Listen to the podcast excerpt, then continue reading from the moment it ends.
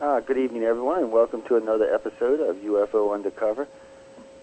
Like Natasha said, I'm Joe Montaldo. I hope everybody's enjoying their evening, their morning, their afternoon, wherever they are on our beautiful blue planet. Um, tonight we're going to have Charles Hall on with us, uh, but just for a second, guys, um, for any of my friends in East Texas, uh, any information you have on the Stephenville sightings, I would really like to um, uh, just email it to me at iCarCox.net. Also, for my friends out in San Diego, I've only seen a little small video clip of that. I haven't heard anything else about it. Um, so anybody's got any information, please send that to iCarCox.net. Or you can go to the iCar One website or the UFO Undercover or Paranormal website and drop it into any of the email slots. We are really easy to find, trust me on this. Uh, we don't make it hard for y'all to get in touch with us. So please, if you got any information on any of those sightings, uh, send them over to me. Also, also my friends out in East Texas and Central Texas, um, you know, around the Austin area, all the way back to the Louisiana, uh, Arkansas borders. Um, I know there's been a lot of sightings in those areas in the last two years, and uh, anybody with any information, just send them. We're just trying to triangulate something uh, around two military facilities out there. We're just trying to get an idea about something. So if you have any information, just write me at iCarCox.net. I would appreciate it, guys. Um, anyway, tonight, ladies and gentlemen, Charles Hall is with us. Charles, how have you been? Well, I, um, I've been fine, and I wanted to thank you for having me on your radio show. Oh, I always on, love your having show. you. I always enjoy being on your show, and Yeah. thank you. Uh, yeah, well, you're always a great guest. So, you know, uh, you're what I call one of the easy guests. oh, thank you. Well, don't take. I mean, I, I just mean. uh, Well, some of the guests, it's like you'll you'll ask them, well, could you please tell me about one of your experiences? And they'll say, well, I seen an alien. And I'm like, okay, but that's all they're going to say, and you're like, well, what, what? you know, you- you're sitting there going, yeah. And why did you want to go on the radio? oh, how how's the wife? I meant to tell them that it's send her my uh, to tell her hello, and I hadn't seen her since um, Laughlin, I believe. oh, yeah. I think Laughlin was the last place I had seen her, but I, I just tell her hi and uh, you know hope she's doing well and all. And Oh, yeah. I, I know. uh, Well, I know how the other other half keeps me organized, so I'm sure she helps keep you organized. yes. Um, uh, I, you know, I couldn't do this without the help of my wife. You know, she, it, you, you see, she was the reason that I originally published my four books, and um, she's, you know, it's it's. Um, I've depended on her for a great deal of things, for a great many things. Oh, I know. I, you know, when I, when I met her a couple times, I was like, you know, she she just comes off as a really uh, big part of what's going on in this, and helping you with it and all. And that's a good thing, you know, because if without mine, I'd be in deep trouble. That's two of us. and uh, oh, I would be because I, I do nowadays. We, you know, Linda handles all guest acquisitions, all of that stuff, and um, you Uh-huh. know, she just says, okay, this is going to be on a show, and unless it's something special I want, or if I or something new, like you know, a new, a new book coming out, if we know stuff like that, or she knows most of it before I do, to be honest with you, but. Um, she gets all of that stuff. Take man, that is such a big burden on me. it is. I'm just grateful she does it for me. Uh, but but anyway, so so what possessed you to write the fourth book? Um, well, as you know, when I was out in the desert with um, at Indian Springs, uh, over the course of two years, the, the, those were very emotional times, Hmm. and there were, you know, um, what I'm trying to do in all of the books is to capture the emotions that I felt and convey them to the reader. Originally, I was just trying to write my autobi- my autobiography and pass it on to my children and grandchildren. And there were there were just a substantial number of uh, um, experiences, and there still are, that didn't fit that I didn't have um, written up and prepared for the first three books, and so uh, I you know I collected them in the fourth book. Now the fourth book also has um, answers to frequently asked questions because the response to the first three books has been tremendous, and also to um, credible updates. Since then, many of my fans have uh, come to me with um, credible stories. And in the fourth book, uh, I didn't, uh, um, I did not disguise the place names. In the fourth book, uh, you know, I call, you, you know, I properly identify Indian Springs and Las Vegas, Nevada, and Nellis, and so on. And in the fourth book, although I still, you know, had to conceal the names of the men who served with me, I, I, used my real name and, um, y- y- you know, establish that all of these are actually my true experiences and that they happened to me back in the 60s. Now, the fourth book is named Millennial Hospitality 4 After Hours. And, um, you, you know, you can see it on my website, millennialhospitality.com, uh, spelled the way it sounds. And um, it's also, it can be purchased from any bookstore in the world or, or from Amazon.com or from my website. It can also be purchased by phoning Author House directly, which is uh, their number in, for those with a pen is um, one eight eight here in here in the U.S. is one eight eight eight two eight zero seven seven one five. But of course, um, they're all you know the books are available since Amazon.com is a worldwide thing. They're available you know in Australia and in the United Kingdom and everywhere. Now, uh, I also have a book signing scheduled on the East Coast for April 18th. Um, I'll be at Borders Express in in uh, Mays Landing, New Jersey. Borders Express is uh, its address is on the Black Horse on the Black Horse Pike at Mays Landing. I'll be there from 5 to 8 p.m. for any of my fans in the area that you know that wish to in the New York area or the New Jersey area or you know, or the Philadelphia area, or any of those places. Mays Landing, you know, the, you know, I invite them certainly to stop by and talk with me if they wish. Mays Landing is just a few miles n- north of Atlantic City, and uh, that was April 18th from 5 to 8, Borders Express. Uh, and um, but but the book is the book four has been very well received, and um, you can see previews of it on my website. Well, guys, I encourage you to go check out his website. Um, I know the first three were good books. I know everybody enjoyed them quite well. And um, it, it, well, for me, it's kind of strange because, well, sorry about that. I lost something there for a second.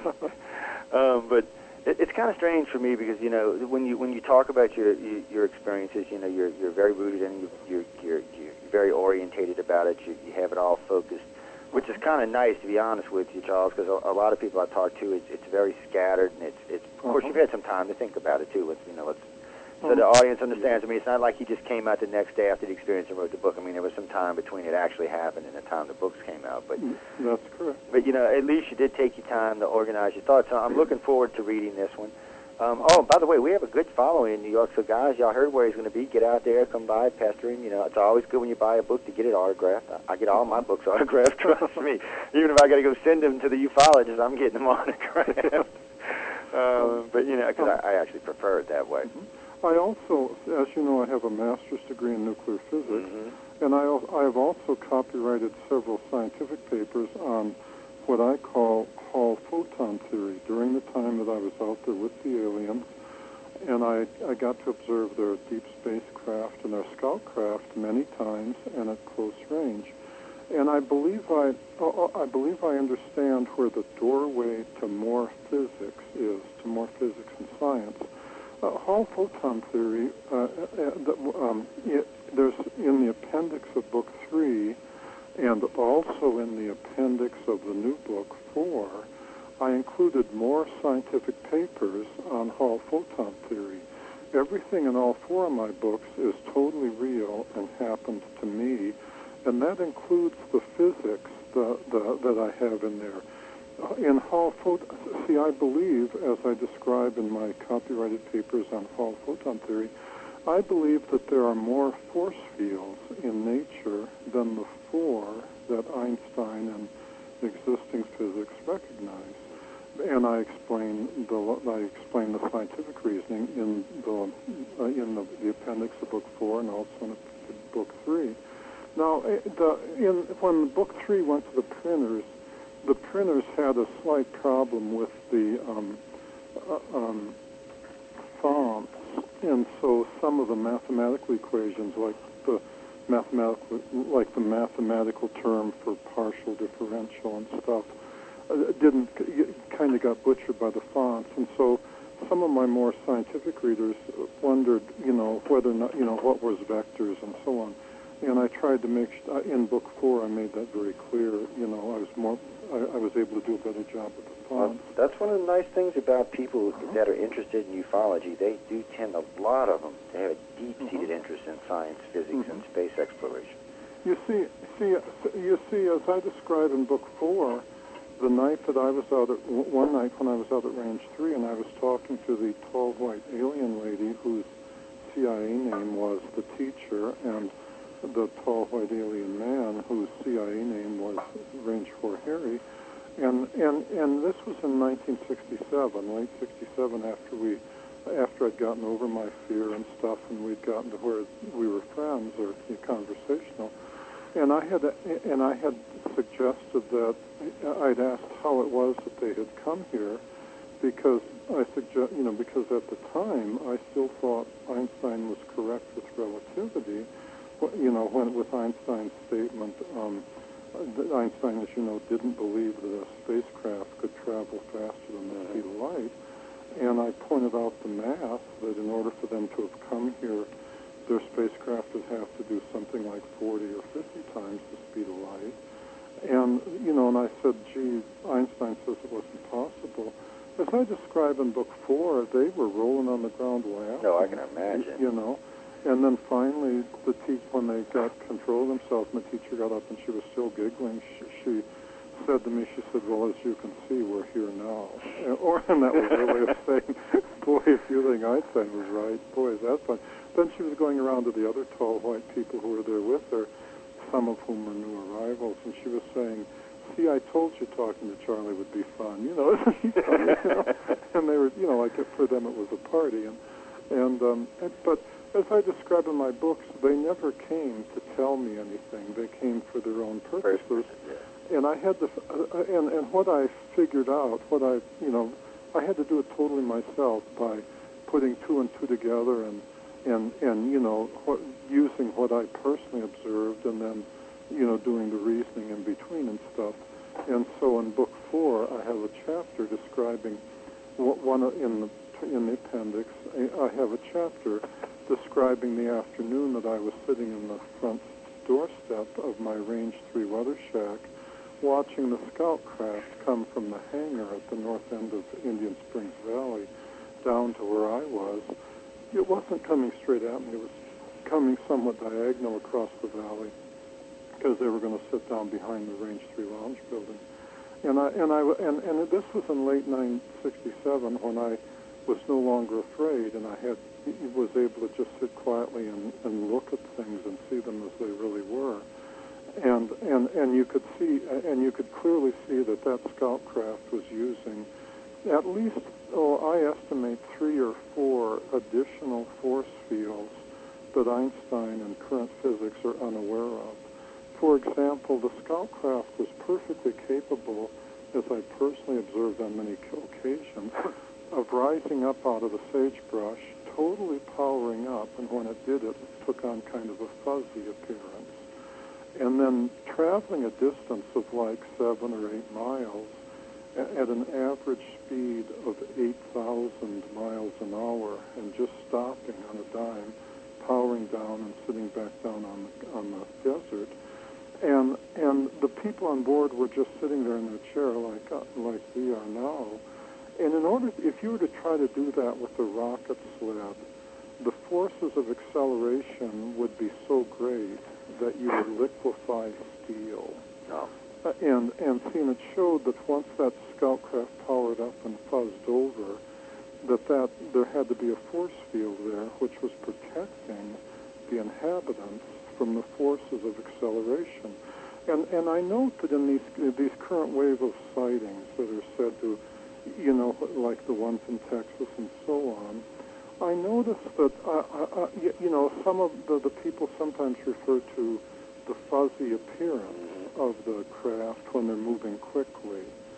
And see, see, you know, from, from by comparison, the Air Force, the Air Force jets, like the triangular airplanes that the U.S. Air Force has, that I saw one out in White Sands National Monument, some years ago, or the or the space planes that the Air Force has, and so on. All of those, when you see them, even you know at a distance, have a the, the sharp outline of an airplane, you know, a solid metal object, and that's because they're not surrounded by that force field. You see, they're you know, if you see like a airliner, like a like a 767, say coming in for a landing at an airport, at an airport, even if it's some distance away, the edge of the airplane has the usual sharp, you know, there's you can see there's a sharp yeah, edge there. It doesn't, the, the, the line, fuzzy, the definition you know? of it. But you know, and that's because there isn't a force field around an ordinary airplane. you, you know, on the other hand, when you see a, a when you see a, a, you know, for the people who are looking at um, UFOs, I used to have a saying that, or a rule of the thumb that I used myself. It was that you couldn't tell which craft were ours and which craft was were alien craft based only on the shape. You had to.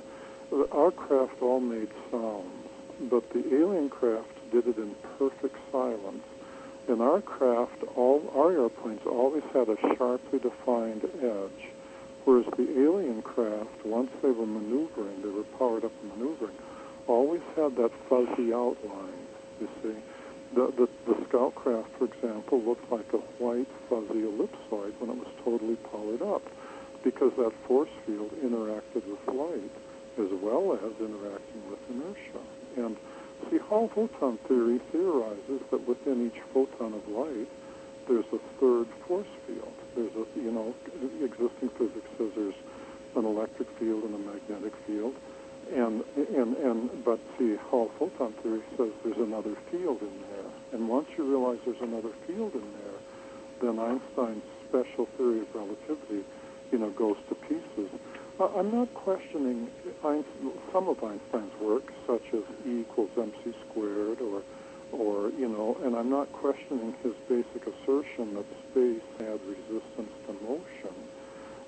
See, the, when Einstein started doing things like the twins paradox and pretending that time slowed down when you were accelerating and so on, then he was simply wrong. Uh, uh when when the when uh, the when the teacher in Range Four Harry as I describe in the book, when they went to another, when they went off on a business trip, they were gone for two and a half months. I'm certain that they were go, went to someplace outside of our of our solar system to some other star. Well, for them, time didn't slow down. Uh, you know, time didn't. When they got back, they were two and a half months older. Yeah, yeah.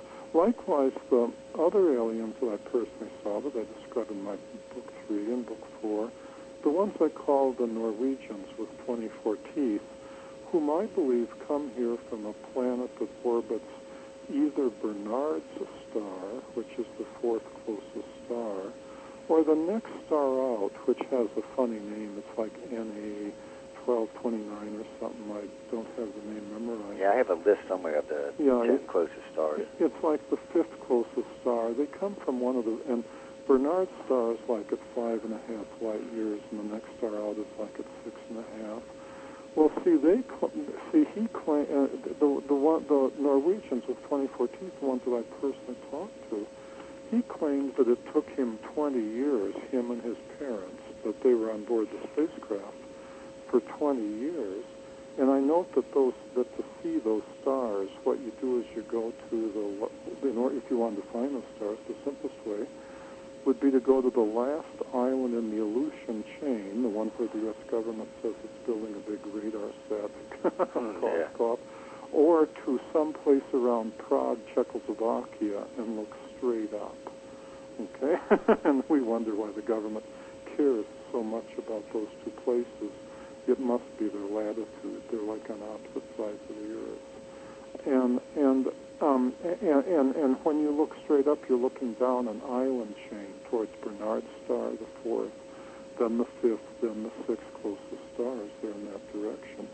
He claimed that they got on board the spacecraft, and it took them 20 years. It took he, he, their technology was not as advanced as the technology of the tall whites.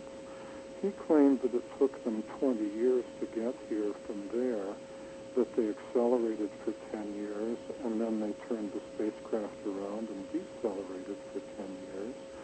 And if you're coming from like Barnard's star, five and a half light years away or the next one out, if you accelerate at nine times the force of gravity for 10 years, you'll reach something like something like 60% the speed of light, and then you'll when then you'll you, know and then if you turn around and decelerate at 9 g's, you'll slow back down to Earth, you know to, to a landing speed for Earth, and that will that will take that will make the travel time roughly 20 years. But 9 g's is too strong for a human to endure. you know, old men like myself would be killed by, say, three Gs. You know, uh, very few people, uh, you know, no human could take nine Gs for Not 20 even years. time. Yeah. And his physical body was virtually identical to ours, except for the number of teeth, and he had slightly webbed teeth. But you, you know, but other than that, he looked perfectly like us. He looked so much like us that I would have never figured out that he had come here from another planet if my dentist hadn't pointed him out to me. His, my dentist had, he was one of the, he was a patient of my dentist.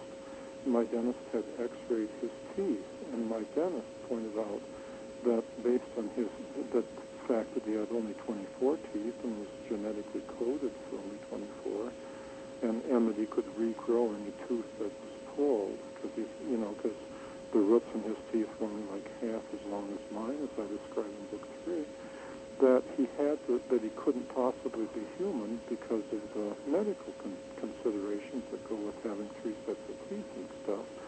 And but on the other hand, his body was the same as ours. He couldn't take nine Gs any more than you and I could.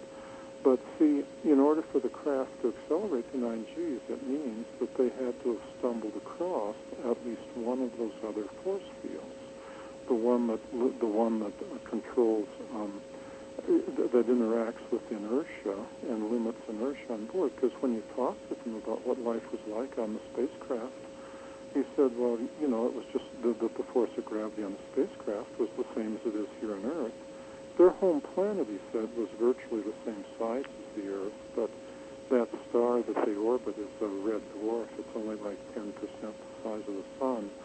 so their home planet is like ice, half ice over. So their their climate at the equa- at their equator is the same as our climate in southern Norway, and that's why they like that stretch on our planet, the southern Norway kind of climate or the southern Canada kind of climate. He he he, he uh, the tall whites like it hotter than us, but he felt comfortable when it was like 10 degrees cooler than what I did. And and see when I talked with him it was obvious that his people had stumbled across at least one of those other force fields, the one that took, the, you know, that, that interacted with the forces of inertia, to allow the craft to accelerate at 9 Gs for 10 years. You see, and and see, so one of my, you know, points to ponder, I guess, is that when people see UFOs, like the people in Texas and so on, if they would um, study them more, I think you'd see those force fields in action. Uh, and you know, I've heard many many different physicists, and quite a few of them theorize if you want to go faster than speed of light, then you'll have to have fields to cancel out several different effects. Uh-huh, And uh-huh. I always found that fascinating. Matter of fact, uh, we've got Dr. Paul LaViolette coming on in a couple of weeks, and uh, it's one of the things I wanted to talk to him about uh, is things like that. Also, I want to talk to him about the cosmic wave theory because Uh-huh. that that kind of fascinates me ever since they uh, found some evidence to back it up. I'm kind of like, oh wait, let's see what this is. You know? uh, but those things always that, that kind of science is just one of my favorite things because you know it, it, it, it helps to make people understand because one of the first things you hear out of somebody is oh well you can't travel fast as speed of light. There's no way they can get here. Um, well, besides light speed, there's probably three or four other ways they can get here without traveling faster than the speed of light. Um, and then, of course, there's light speed. And then, like I've said on many occasions, I said, you know, guys, I said, if you live to be, if your race can live to be two or three hundred thousand years, I said, at, at half light speed, you can explore the entire galaxy in two hundred thousand years. So if you're a race that's been around for several billion years, not only have you explored it, but you've probably settled it in many different areas. you know, so you know they don't understand that you don't have to travel fast the speed of light. But these days, I've noticed that there's a lot more science uh, lending to the fact that we might be able to. Uh, I mean, just Mhm. recently when they found that light going around Jupiter actually can slow and ex- it can actually slow slower than the speed of light and go faster than the speed of light. Uh-huh. And you know, uh-huh. things like that gives them hope for the future. Um. So I think that's why it always fascinates me. Um, Uh-huh. And drive systems, and I do hear a lot of contactees and stuff that talk about different drive systems. See, I like when the aliens grab somebody that has, you know, some scientific background to it. Well, it's true because you know. Well, some people just you know they'll go in and they'll say, "Well, I've seen this big blue cylinder with these things coming out of it, Mhm. and it's pulsating." Well, that's cool, but that really doesn't give me an idea of what this thing is. But then you'll get somebody who maybe in the science field they'll grab and say, "You know, Joe, it kind of looked like a, a reactor, but maybe some kind of plasma going through it. but you know, they're actually putting it in terms you can understand, and, and it gives you an idea of how some of these fields, you know, work. And and, and it's true. I mean, I have never seen a UFO, any, any UFO uh, that is active.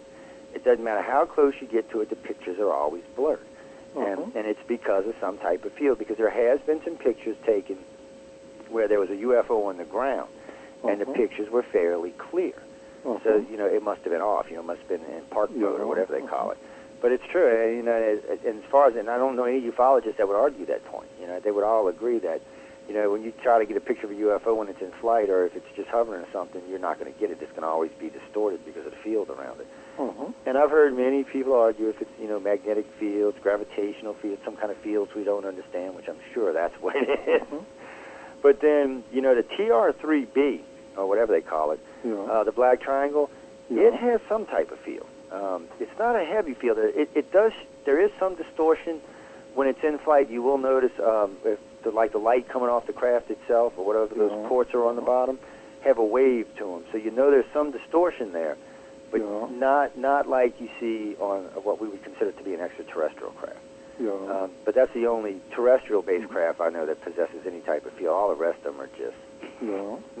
Well, well, remember, remember. Speaking of that field on the on the triangular craft that you mentioned, remember that Wernher von Braun in 1939 designed a helicopter that was disc-shaped, you know, Yeah. like a flying saucer, and and inside there were four propellers and an ordinary engine, and then the hull was porous. And then what the idea was that you the propellers when they when you start up the engine, they would pull some air through the porous hull and and push it out the bottom through the bottom of the, the bottom of the craft will also have a porous hull. But but because of the aerodynamics, he showed that that that for all for each pound of air that was pulled through the hull, 40 times that was forced around the hull. You know, and what he was doing is he was controlling the boundary layer. You see, and see on the on that triangular craft when you're talking about the distortion, you, you remembering that Wernher von Braun once he came to America, you know, could you know, could you know was obviously going to share everything he had with the Americans, including his design for the helicopter, and and so it was no, and, and he was able to show that because he was controlling the boundary layer around his helicopter, that helicopter was actually capable of traveling faster than the speed of sound without creating a shock wave. Because a shock wave is caused because the air molecules have to get out of the way of the airplane. And if it's an airplane like the Bell X-1 with the sharp nose, then the shock wave, the molecules have to form a shock wave as they're physically bouncing out of the way of the airplane. But see, with his porous hull, he was pulling all those air molecules through the hull, and therefore there was no shock wave. And and he was very upset when Adolf Hitler pointed and and Hermann Goering pointed out that if you put on a bomb bay or guns or anything on the on the bottom of the craft, that you destroyed the airflow around the disc. And so that's when he set that aside and then went back to his first love with the rockets. And see, once he came to America, well, sure, as sure as the devil, the Americans would have said, well, let's try some of your other ideas, Wernher. So, you know, it's no surprise to me that, that um, you, you know, you'd find airplanes like the U.S. Air Force, you know, triangular, you know, the current triangular fighters that might very well have porous hulls and be using those same boundary flow conditions. But remember in 1949, the U.S. Air Force publicly announced that it thought that the most perfect design for an airplane would be triangular with a delta wing. And what they and then originally the F-102 Delta Dagger wasn't going to have a fuselage; it was just going to be the delta wing. Yeah. And what they found was that in order to be stable, you had to be able to direct the thrust down from the bottom of the triangle. You, you had to physically be able to change the shape of the wing and control the boundary layer. And in 1949, the technology wasn't quite up to it, so they put the um, fuselage on the, 10, on the F-102 and came out with the Delta Dagger, but continued the triangular ring wing research. And remember, one of the things the, uh, the Air Force loved about the triangular wing design is that they were stackable. You could have like a great big one on the bottom, a somewhat smaller one in the middle, and another one on the top. And therefore, your therefore your you, you know that whole stack was itself an airplane. You, you know, and therefore that whole stack, if you had the technology proper, if you were burning, you know, a fuel that didn't necessarily require air to burn, that whole stack could, you know, you could take off, you could use the bottom big one like an aircraft carrier, take off from, you know, from an airport with the other two on top of it. And then, you know, uh, the planes with pilots on board each one of them could separate in flight, and the, the last one could, you know, fly itself to the very edge of the atmosphere at 80 miles, depending entirely on the on your command of hypersonic technology and stuff. So, you know, it doesn't surprise me that there'd be a lot of triangular-shaped airplanes around here in 2008. You know, the Air Force has been working on them for 60 years. I know. Well, isn't there supposed to be? I mean, I, last I had heard, and was like 98 or 97, that they were working on commercial. There were going to be com- well, there would be mm-hmm. commercial applications for space planes. Mm-hmm. But you know what? I have not seen a space plane yet. I mean, we're not going to count the shuttle because that thing's a piece of junk. But um, yeah in, what's bad about the shuttle, guys and girls, it was a piece of junk today. It rolled off the floor, mm-hmm. Uh, and that hasn't changed in uh, 20 years it's been around. And I, mm-hmm. and and I don't get NASA. Uh, I don't. I mean, now I know the Air Force has part of what's going on in NASA now. They kind of took control over there, or mm-hmm. well, I don't know. If, I don't. Maybe control is not the, is too strong of a word, but mm-hmm. uh, there does seem to be, you know, some some well, sharing of technologies going on over there. And we already know the Air Force's technology is more advanced than mm-hmm. NASA's is. Mm-hmm. But you know, you know, here, I mean, have you seen the new um, moon mission program? I mean, this is the Apollo upgraded, is what this is. Yeah. Now, now, the Charles, moon, I've seen the new moon mission, mission yeah. program, and to my way of thinking, it only makes sense if you recognize that the American Air Force already has at least two bases on the moon and has already has space planes capable of policing the inner solar system, like from America out to the, you know, halfway from from the Earth out to Mars and stuff, because the that capsule, that the new Moon program with those, you know, capsules and stuff that could be, ro- you know, controlled by uh, computers and and yeah. you know would would would allow you to ship supplies out to places that you know that only makes sense if you expect that there's another way for people to get there you, you know and and I and I think that the fact that the U.S. Air Force hasn't set a peep, even though things like Japan, you know, put the lunar orbiter in place, but then we don't see any pictures from the Japanese lunar orbiter because they got to be cleared by the American Air Force. Well, you heard what they said about the Chinese picture that it was fake. Uh, yeah. And when it was analyzed by some Chinese uh, pe- uh, some mm-hmm. film experts, they said it was fake too. Of course, uh-huh. China swears it's not fake, and uh-huh. Japan says all it is. But you know, it was mm-hmm. funny because when I seen the Chinese picture, uh-huh. I had remembered seeing a particular picture taken from one of the Apollo missions, and I swear, Charles, it's the same mm-hmm. picture. It might um, be, yeah. Now, actually, it wasn't an Apollo mission; it was one of the early mm-hmm. STS missions. But it looks like the same. I mean, it could have been taken from the same angle and all, yeah. but uh, I'm not buying it. You know, just something there. Just what two and two would make it four is what's going on, and uh, you know, these are all, and, and there's no images from the dark side of the moon from either one of these probes. Uh-huh. And you know, a lot of people were counting on, or yeah, a lot of people were counting on that Japan, or especially China, yeah. if if they had seen something on the moon, would be the ones to release it. But apparently, uh-huh. they're not going to. No, nobody wants to upset the U.S. Air Force. No, they just, you know, but and remember that Russian astronaut who he was on one of the UFO shows. He had been in space 12 times. Yeah and he was a halfway decent artist. And he said that 11 that that on 11 occasions, and probably the 12th one, but 11 that he was certain of, that he had hardly taken off from the Cosmodrome and achieved orbit when a UFO fell in behind him and paced him. And he said on one occasion it came alongside, and he could, and it was only a few hundred feet off uh, away from him, and he was able to draw a very fine picture of it and the picture he drew was a picture of that looks a lot like the SR-71, like a space plane version of the SR-71, with a two-man crew living quarters on board, you know. And the only thing missing from this picture was the U.S. Air Force markings. yeah. Well, it's funny because somebody, there were some scientists just recently mm-hmm. talking about the SR-71. They said they don't understand how we invented a plane like this in, Mhm. in, in, in the late 50s. It's a stealth-capable, supersonic, fast, still fastest plane in the world to date, hmm and we haven't improved on it. Well, remember the SR-71 was only the training version of the hypersonic fleet. The hypersonic fleet was the Y-12, the YF-12, and the YB-12. And remember the SR-71, to be hypersonic, you're skidding on your shock waves, and the atmosphere only forms reliable shock waves skid on up to 85 miles. Well, that, then the next version of that space plane, see, could go to the moon and back.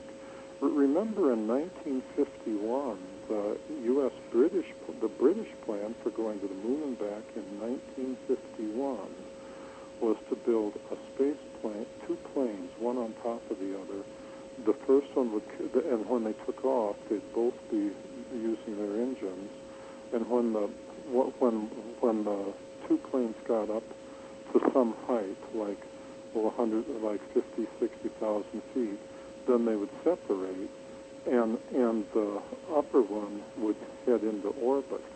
And they were able to show, for example, that that, that the two planes, that the upper one could make, could reach synchronous orbit at 22,500 miles by that technique, and that if and, and that when it got to 22,500 miles, it would have already burned 95% of the fuel that it would need to burn to circumnavigate the moon.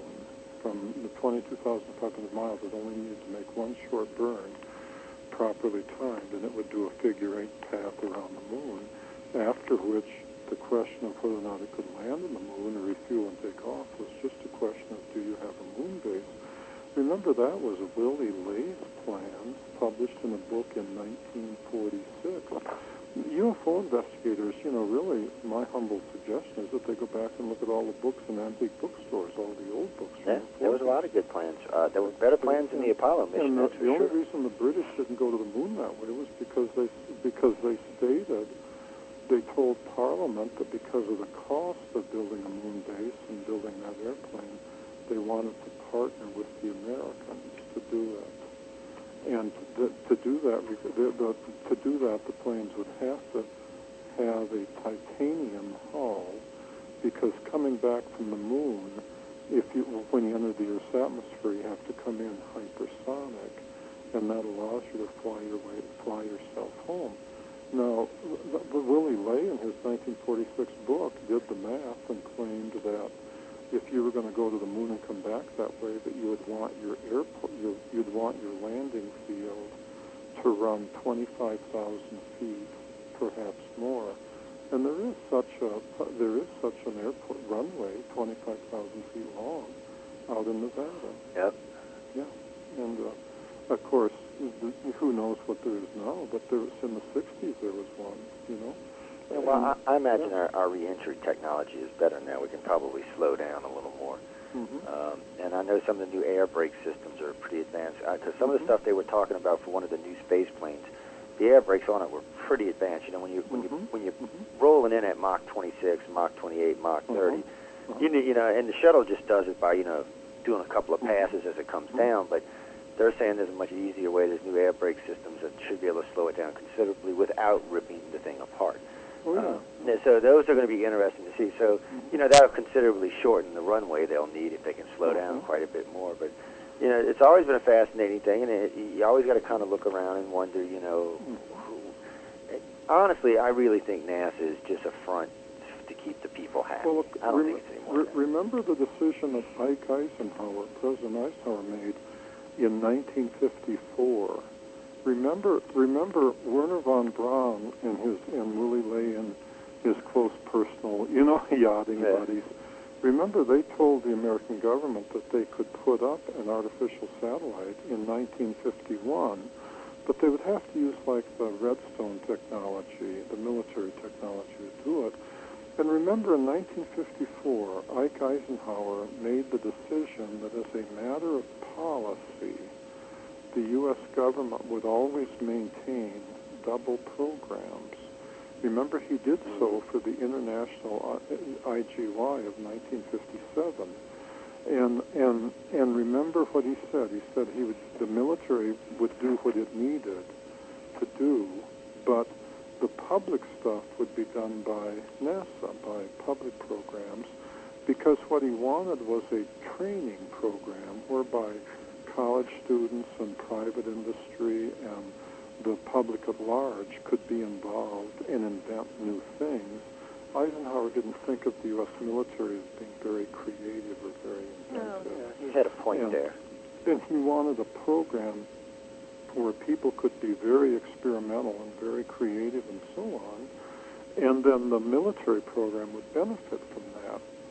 So remember in 1957, the Vanguard rocket was supposed to put up the world's first satellite for the IGY, and with a liquid-fueled um, clusterable rocket, even though Wernher von Braun and his friends had been held in check, or at least had not publicly put up a, a satellite, you, you know, ever since 1951.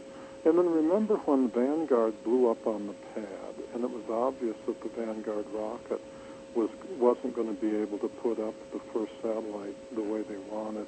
And then remember when the Russians put up Sputnik and stuff.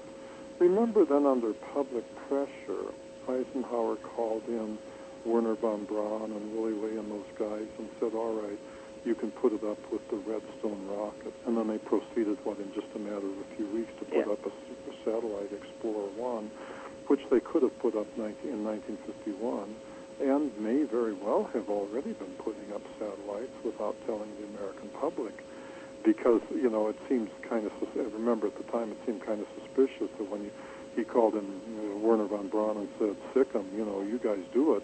Well, you know, there, all of a sudden there was no development work whatever needed to be done. Why the next, all practically all he had to do was fuel the rocket and punch the button. You know, all of a sudden all these concepts. Why the upper motor is spinning, so we get an easy, you know, so if one rocket fails, we still get a unified burn, and all the all the math, everything was already done, and you say, well, gee, you know how, you know, it looked kind of suspicious that you know they were looked like they were physically just taking it off the shelf, and like Wernher von Braun and it might just as well have gotten up publicly and said, "Well, we've been doing this for years." So, yeah, you know. I had heard I had heard a lecture that he had given at Harvard. A friend of mine had given it to me. This was in I think 60, 62, 63, 64, somewhere right around there about this upcoming space program. Uh-huh. And um, he had gotten into it, and he had made several statements that the moon was a stepping stone to Mars. Yeah, that was always Willy Ley's dream. Was to you know, he said, um, well, you know, he said that he Mhm. he considered the technology we possessed was good enough to get us to Mars, but we needed to test it by going Mhm. to the moon and see what other kind of things we would have to add. Uh-huh. And I found that interesting. I also found it interesting that there was 20 missions paid for, and we only had what 16, 17, Uh-huh, uh-huh, 16, right? Yeah. So I mean, the other four missions were paid for, but we we we scrubbed them, and, and that never made any sense to me. Mhm. It, it'd be one thing if, if we were still paying for them and they weren't paid for, but these were paid for missions. Uh-huh. And you know, so all of a sudden we're not going to Mars and we're not going back to the moon, and, and then 30 Mhm. years passes and we're talking about maybe going Mhm. back. Yeah. Well, remember, you you know, in keeping with that line, remember one of the things I'm certain of is that, like when I was talking with the guy, the guy called the Norwegian with 24 teeth, he, he claimed that one of his mother's relatives had been personally introduced to Wernher von Braun and Willy Ley in 1949. And this I was talking to him in the fall of 1962 and he claimed that the original version of the, the original mission of the space program, the the guide, the goal given to Wernher von Braun and Willy Ley, was to not stop at Mars, but to build to the same level of technology that he- and his uh, parent, he and his people had. And the reason was because their spacecraft comes being 20 years in flight. When they got here, about half of the time they weren't reusable because they were physically worn out. You see, and he claimed that one of the things that would really help his people is if the U.S. government knew enough about their technology to help them repair their spacecraft or to build new ones to return home with. Because he said that the, the one of the things that happened among his people was that when they got here, they got very homesick, but about half of the time they couldn't return because the spacecraft wasn't working. And he said they had a policy among themselves that when you came here, you had to stay here 20 years, and then if you could return to their home planet, it was done on a space available basis. And he said that his mother, when she got here, was, and she had, he had apparently arrived in 1960 or 61, and there were three of them that I was talking to. And he said that when he arrived, his mother was extremely upset. She just hated humans because she discovered that her father had been killed at, you know, in one of the German death camps. And and and she, when she she had spent the whole 20 years coming here, looking forward to seeing her father, and that when she got here and she was told that he was dead because he'd been killed in the death camps, that the Germans had killed him in the death camps, that she she was you know like just beside herself with rage and that you know her hatred for humans was difficult to describe. And remember that in a, in a study of the German death camps done by the U.S. Army between like 1946 and 1949, according to a study by the U.S. Army uh, published in January 1949, which wasn't classified when it was published, uh, the, the, the, they did a study of the groups of people that were put to death in the German death camps, and five, some approximately 5,562 of them or so were put to death who ha- who were genetically coded for 24 teeth and had slightly webbed feet and had an unusually calm disposition. And today they tell me that there's a tribe of people in northern Norway called the Semai who fit that description. And I was noticing on Globe Trekker, where one of the treks the guy took as a tourist was to go into northern Norway, where he came across the Semai. And he was noting how calm and peaceful they were. They looked just like us and looked just like Norwegians, but and and and ha- and, and liked to play and stuff. But even he noted that they were so calm. Sometimes they didn't seem to be human, you know. Yeah. Uh, and but you know, since northern Norway has the Finns and the Lap, the Laplanders and so on, who are you know wonderful, peaceful people, you know, they didn't didn't really stand out. You know, the environment is so harsh. You got to be friends with everybody who will help you fight off the polar bears, I guess. and um, you, you know, and so so the original space program, you know, wasn't meant to stop at Mars. That was just supposed to be the testing ground. Now I noticed that the you know that so-called radar station on the last island in the Aleutians. I note that that according to the U.S. government, that's going to cost us more than seventy billion dollars. Now, we, if it's you know any any grade schooler can tell that you can build a perfectly fine radar station for a hell of a lot less than seventy billion. You know. Oh yeah. Oh yeah. I note that President Bush stated himself to the media that not everyone on the island would be American. Okay? So you know here we are with the you, you know I, I note that it has the quality that if you look straight up you're looking directly at Barnard's Star, you know, and Yeah. that island chain. That Well, maybe they're setting up a chain. good communication station, Yeah. um, some kind of relay station or something. Because I'm, Uh-huh. I've heard many theories on faster than light communications, but Uh-huh. None, none that I've seen put into practical use yet. I know the Brits and the Aussies are both working on. Uh, actually, they're working on two things: uh, breaking down matter and sending it in the stream, and then trying to also break down matter, send it in the stream faster than light. Somebody's got to bright idea that they can break us down and shoot us to a planet. I'm not sure about that one, Charles. I, I, I like the idea of having a ship Oh. underneath my feet, man. I got, you know, if it works, that's fine. But you know, I know it'll revolutionize how we, tr- you know, because it'd be great if you lived on a planet if you could just go have dinner in, in Paris and come home. If they ever try it on me, I hope they leave about 40 pounds of fat behind. Yeah, somewhere. Hey, look, can you do a little trimming while we're being transported here? Take some excess off. Yeah, make sure you transmit my sense of humor. 'cause- uh, I, I know we're getting ready to get close to a break here, ladies and gentlemen. I promise when we Uh-huh. come back from the break, I'll open up the auditorium for questions, so y'all can get y'all's hands up. And when we come back from the break in a few minutes, we'll we'll take some questions. But yeah, it's you know you hear you know stuff like that they're working on. I know there was a one successful test was fifteen hundred. The first test was like three meters, um, and that was Uh-huh. done in Australia. The second one was fifteen hundred meters, and it was done in the UK. Oh. I've heard there's been two more since then, but I haven't heard to um, what extent or what distances. But you know, I did see something that was interesting today, guys. This was kind of strange, kind of creepy, and kind of funny. Um, they got a chimp in South Carolina on a treadmill. He's hooked to a pair of legs in Japan, and they're on a treadmill. yeah. So he's running in, in South Carolina, and the the legs in Japan are running the same as he are. These, these are for the future, guys. I guess these Uh-huh. bionic legs is what you can call them. But yeah. um, basically, there will be a reality, and not that far in the future. So they're going to put a chip in your head, and if you've lost your legs or your arms, you'll get one that actually Uh-huh. works. Um, that is interesting. You know, we're coming a long ways in technology, but it is because of things like when you're talking about the tall whites, or when they're talking about what was Mhm. recovered at Roswell, or some of the other treaties that supposedly have been cut since the 50s. yeah. Um, it would make sense that the United States was slowly but surely uh, increasing its technological advantage over the rest of the world, and it does seem that Uh-huh. way. But you know, I was reading the other day we spent 980 billion dollars on defense last year, uh-huh. um, and I think the next closest country was the UK at 600, and then the next one was Russia and China, and they only spent like 250 each. uh-huh.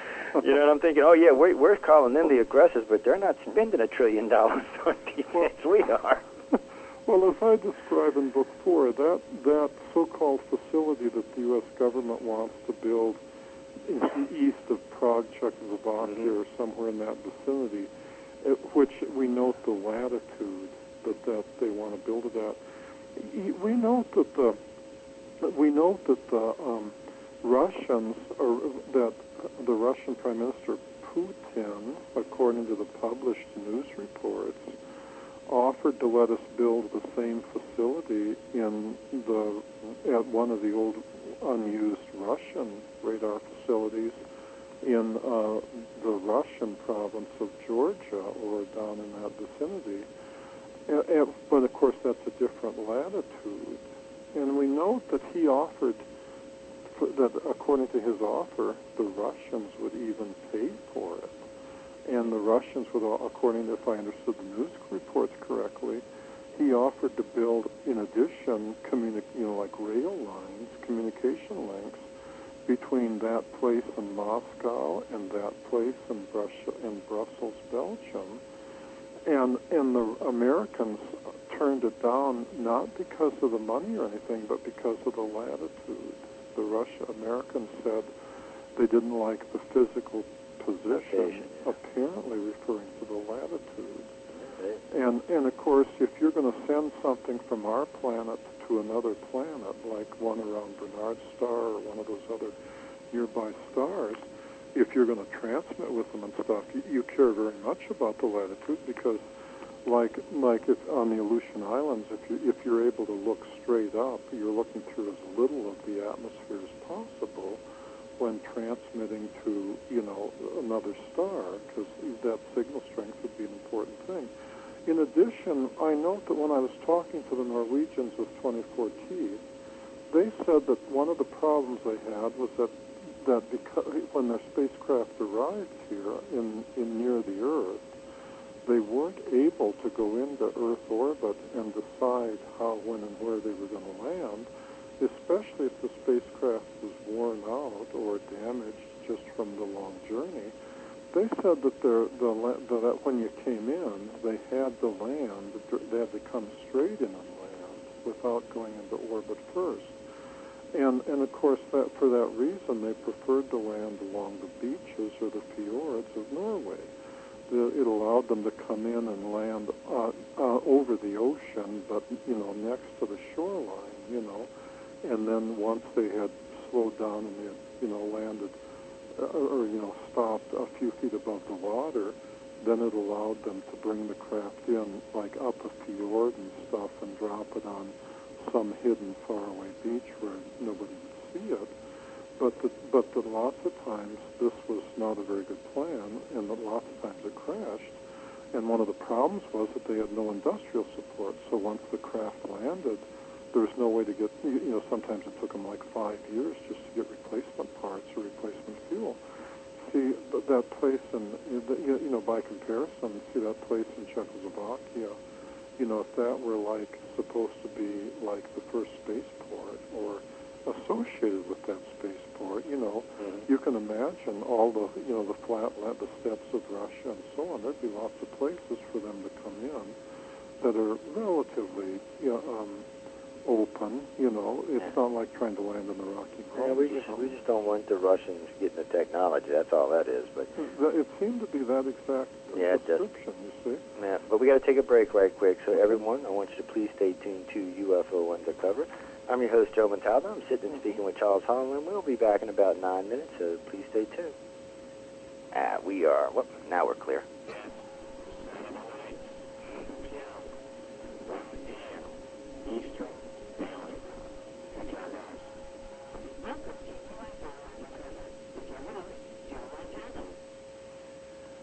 Good evening, everyone, and welcome back to UFO Undercover. I hope everybody's enjoying the show. Uh, a couple quick things before we get Charles back on again. Uh, I wanted to send out our wishes to Brian Vike. I hear he hasn't been feeling good lately. So, Brian, if you're listening, man, like anything we can do for you, you know how to get hold to me, www.icar1.com or icar at cox.net. Any of those addresses I'm easy to attain. Everybody else should send him his best wishes. Brian has done a lot for the field, so, you know, everybody wishing him well. Also, I have gotten a couple letters lately about archives with people with QuickTime on their computers. QuickTime has to go if you want to listen to the archives, ladies and gentlemen. Um, it is not compatible with the archives, and it causes nothing but problems. And, uh, I've talked to a couple of companies about it. There's nothing they can do about it. QuickTime has to make the uh, appropriate adjustments, and they haven't yet. So, if you have QuickTime on your computer, it's going to try to upload into an MP4 uh, video format, and uh, it's not going to work. So. You'll have to take it off if you want to listen to archives. Sorry, guys, there's nothing I can do about it. I just thought I'd tell you that. Anyway, Charles, welcome back. Um, oh, thank you for having me. You know, guys, Charles and I were talking about several things to break. Um, you know, I tell the audience a lot of times uh, some of the best conversations happen on the breaks.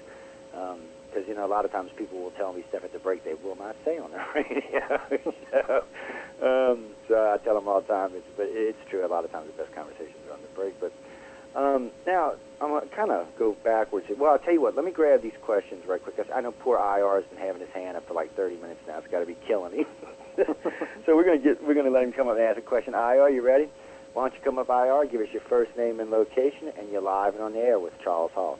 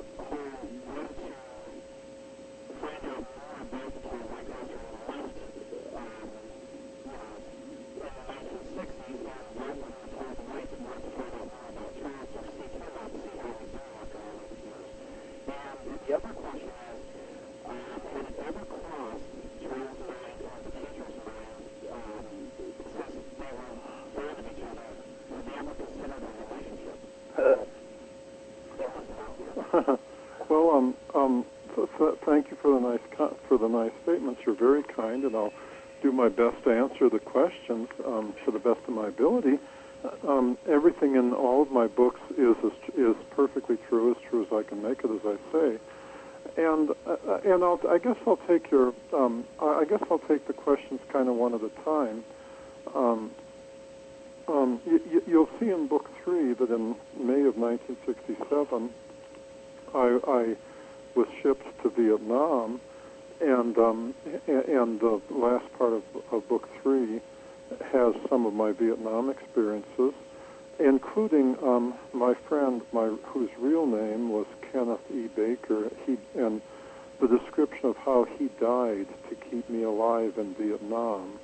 And so one of the things I've always wanted or hoped was that, but I was never able to, was to find some of his relatives. I guess he has a sister that, uh, or, uh, he, he enlisted in LaPorte, Texas, and I guess his some of his relatives later moved to Los Angeles, but I could never locate them. The VA would never help me, and and so if you you know, uh, uh, I, I always wanted to to tell. I always want hoped his relatives would would to tell his relatives about the sacrifice the real Kenneth E. Baker made to keep me alive. Now, in answer to your question about the tall whites, yes, that we, we became very fond. That we became very good friends, uh, as you see in my books, and uh, that, of course, that was platonic. Um, the, the um, ho- however, um, being around the, to begin with, being around the tall whites, there was always a certain tension. It was so easy when I was around them for me to forget that they really aren't human, and for them to forget that I'm really not a tall white. And of course, that means that if anything, you know, unexpected happened, I would be the one that would get injured they don't handle anger the way humans do, as you see in my books. And so, if you ever if you ever accidentally offend one, then you know, you as book three describes, you may or may not get a chance to explain that you're only human because each one of them has a separate individual personality. So when you, when I say, well, yes, I, me and the teacher and Range 4 Harry and tour guide and uh, and and uh, school bus driver and co-pilot, the one who wanted to be called a mechanic, and Pam and Pamela, and and the twins, the lady and the sister and brother who were twins, that we became as close as any friends that's kind of like saying, well, yes, I have some friends who live in New York City. You know, would I ever want to live in New York City? And the answer is no. New York City can be a pretty rough place, or Chicago. I have friends who live in Chicago. But, you know, Chi-Town can be a mighty rough place if you happen Yeah. to offend some of those guys, you know. If you get caught down in New York City out on a pier at night, and you may have to find yourself saying yes or no, sir, you know, to come out of there with you know, and because each one of them had their own personality, and some were, some would give, some would do, you know, anything they could to keep you alive. There was a, a tall white general that I that I mentioned in um, in the book um, that night when I was when I took my two and a half ton truck out in 1965, and I still thought I was hallucinating when I saw him. That general, I mean, he that sucker still scares me. Although he he was he he was friendly to the humans, but you know it, when a general says I'm friendly, that just means I gave you an order. I expect you to take it. You know, so so when you talk about the tall whites, my first point is because of that wide variety, each one is a separate individual. That when you say, well, if you're around them, you really can't forget that they are not human and that I'm not, a, and they really can't forget that I'm not a tall white, or something very bad would happen to me. Because if they become angry, I, you know, my reactions are so much slower than theirs. You know, they would already be administering tall white justice while I was still trying to figure out what I've done wrong. Yeah. The second one was that when they sent me to Vietnam, I wasn't supposed, as I describe in book three, I wasn't supposed to get sent to the Delta. I was supposed to get to Cam. I was supposed to get sent to Cam Ranh Bay. I was single at the time. Uh, one of the girls that went to class with me in Cambridge High School was a nurse stationed at Cam Ranh Bay. It was supposed to be like like the world's best rest stop. Cam Ranh Bay was sort of like being in San Francisco with the ocean on the wrong side, you know. And as a weather observer, you know, I wasn't supposed to be out there taking enemy fire and stuff. But as I describe in the book, I mean, I mean those were my orders to check into Tan Son Nhut so everybody knew I was in country, and then catch the next plane to Cam Ranh Bay and say hello to my, you know, friend, my my girlfriend from high school. And but on, but as I describe in my book, it, you know, I got into Tan Son Nhut, and the sergeant was looking over my records, and he said, "I see you're a man that can take care of himself when things get really tough." And we just had a guy killed in the Delta yesterday, and the captain says I shouldn't send anybody there unless it looks like he can take care of himself. So he tore up my orders and wrote me new ones. I was on the next plane to into the Delta. And then when the South Vietnamese army that was supposed to protect me and the other 10 or 11 guys that were there, when they deserted, well, it was time to learn how to be a soldier. You know, was, you know, I learned how to fire the M60 machine gun in the rain. You know, and um, it, there's not all that much to it. You know, there's a lot of praying and a lot of homesickness that goes with it. But you know, as far as you know, and and you know, I you know, I got you know, they they passed out M16s and 200 rounds of ammunition and it was time to, you know, in, so I got an award for defending in 37 communist attacks. Three different times they came over the wire, and we had to fight them hand to hand for our lives. And uh, if there was, a, you know, lucky me, they made more mistakes than me. I certainly made plenty, but lucky me, it ple- I'm Roman Catholic and I'm very religious. Lucky me, it pleased God that you know I should come back alive. But you know, as you see in the book, my friend Baker didn't. And in that chapter entitled Yes, I describe how it came to be that he willingly gave his life so that I could come back alive. And you know, if you'd asked, if I, if it had been my choice, I wouldn't have hesitated to give my life so he could come back alive. He was a better man than me, and and and uh, and so you know, when I got back from Vietnam, you know, I was just kind of. I, I mean, I, I wanted to come home. I, I, you know, I wanted to hang up my gun and hang up my rifle and take off the uniform and just go back to Wisconsin and just be the person I was. Before that, yeah. That, that, and, and then and then another one that people miss is the Nellis incident of September 1968.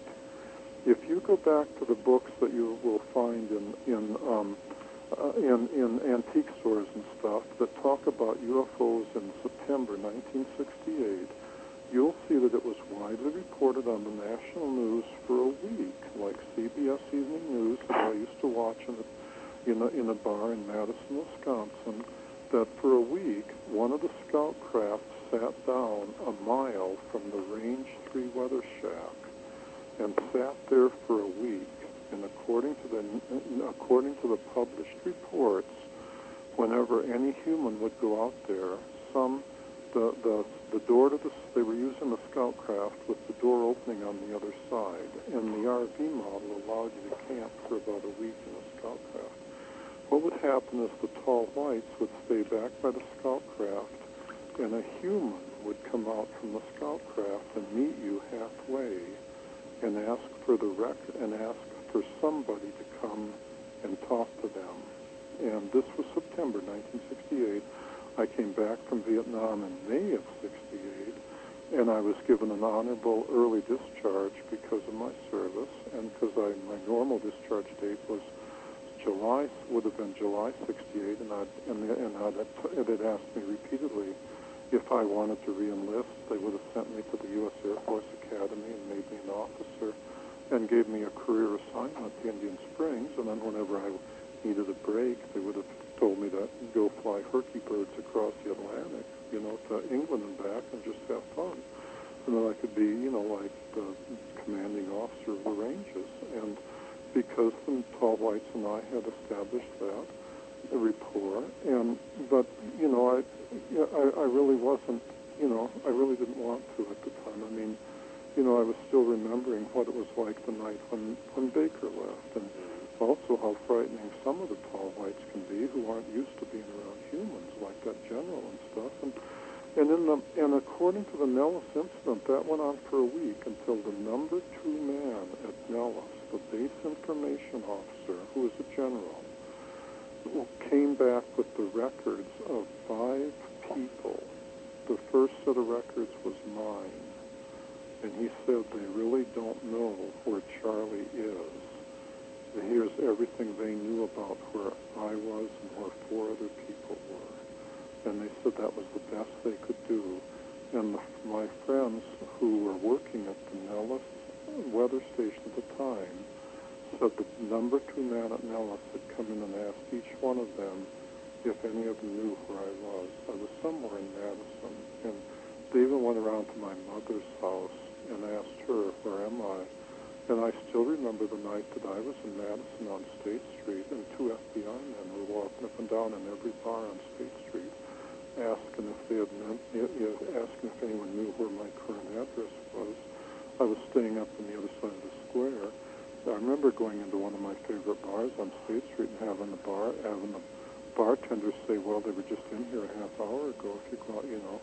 and and but I really didn't. I'm, I'm really not a military kind of person. I really, Yeah. You, you know, and and so yes, they wanted me back. I, I but you know, if I had my life to do over again, I think I would have still made the same decision because I, I know this sounds silly. It's fun being human. You know, I mean, we get to run around and play and be, you know, we get to have rough and tumble games like football. We heal right up if we get angry, it doesn't last forever. You know, when I was a young man, me and the other young men, we could go out and beat the crap out of each other and then laugh and be friends. And and the tall whites, you know, they're so frail. Their bodies aren't like that. I know they live longer, like 600 years or so, 700 years. And I suppose it's fun being a tall white too. But you know, um, I'm what God made me. You know, and you know, uh, in September '68, I just wanted to to go back to Wisconsin. I just wanted to stay in Wisconsin and just go back to being the person that you know I'd always dreamed of being. You know, getting a degree in science and and just doing oh fun things. You know, I mean, by the time '68 was over, I'd seen the world. I mean, getting shot at 30. You know, I mean, I must have survived thousands of shells in those 37 attacks it wasn't that much fun. You know, one night I was sitting in the barracks at camp in uh, in Vietnam, and it had a brick wall and a slate roof, and and the comms fired one shell, a registration round from a mortar they'd moved up, and the frickin' mortar was was less than a quarter mile from us.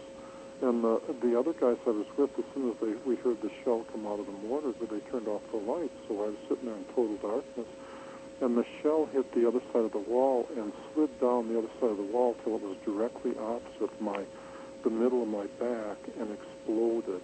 And of course, a mortar shell can't kill you with concussion the way a 500-pound bomb can. It, it, it either gets you with the shrapnel or you walk. Well, the bricks stopped all the shrapnel, but in the darkness, I didn't know which side of the wall the shell was on. I thought it killed me because, you know, coming right down between your shoulder blades, you know, with just like six inches of brick between you and the blast, when it went blammo, I mean, I, I walked around for like two days. I wasn't sure if I was dead or alive, you know? Walking in the days, yeah. Yeah, and I mean, it wasn't until I started getting really hungry that I decided that I would eat and keep my body alive. So when the angels came for me, I could say, well, I did the best I could, you know. And then as I was sitting in the chow hall eating, I started to come back to my senses, realizing I was still alive. I mean, the world looked so stupid. You know, the war, everything looked so stupid. I, I can hardly describe it, you know. And and those kinds of things went into my thinking. So, you know, when I came home, I just wanted to be home. Yeah. Just wanted to be home, done with it, out of it. I don't blame you for that. They they tried like every trick they could to get me to re-up. I'm like, okay. Yeah, I mean, I mean, let's face it. It might be fun to go. It might be fun, like to get on board a spacecraft and go to another planet. But we're talking about doing that with our human friends. You know, Yeah.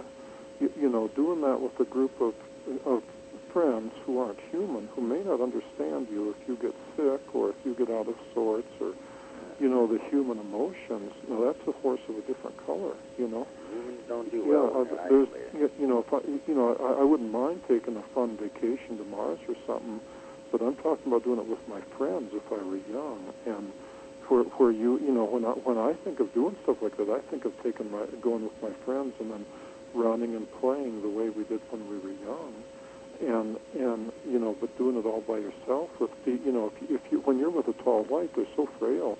If you were to make the mistake of slapping one on the back, you'd you'd you'd kill him. You'd break half the bones in his body, and the other tall whites would administer justice. They'd, they'd say, you know, bad Charlie, you forgot we're not human. And, you know, you know, they'd react the way we'd react if a gorilla were to come up and slap one of us on the back and break half the bones in our body. And Oh, so yeah.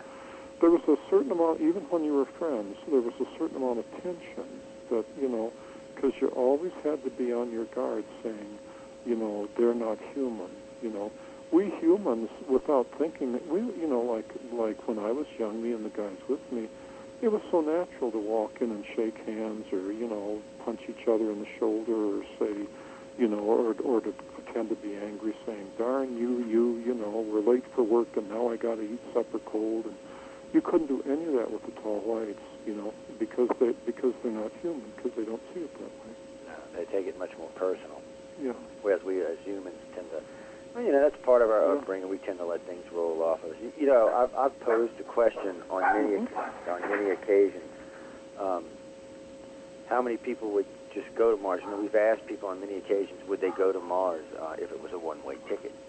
Yeah, and most of them would if they can bring family or friends along with them. That's one of the Mhm. conditions most of them will say. Said, well, as long as I'm going with, you know, if I can bring like my wife or my kids or something, yeah, I, I'll Mhm. go as a one-way ticket and help set up a colony. So I was surprised by that, Mhm. um, that that many would go. I, didn't, I really didn't think that many people would actually volunteer, but I know when NASA, about two years ago, NASA had did this little thing. It was a testing they were doing to see how many people would volunteer from the United States if we had a colony on NASA on Mars to go.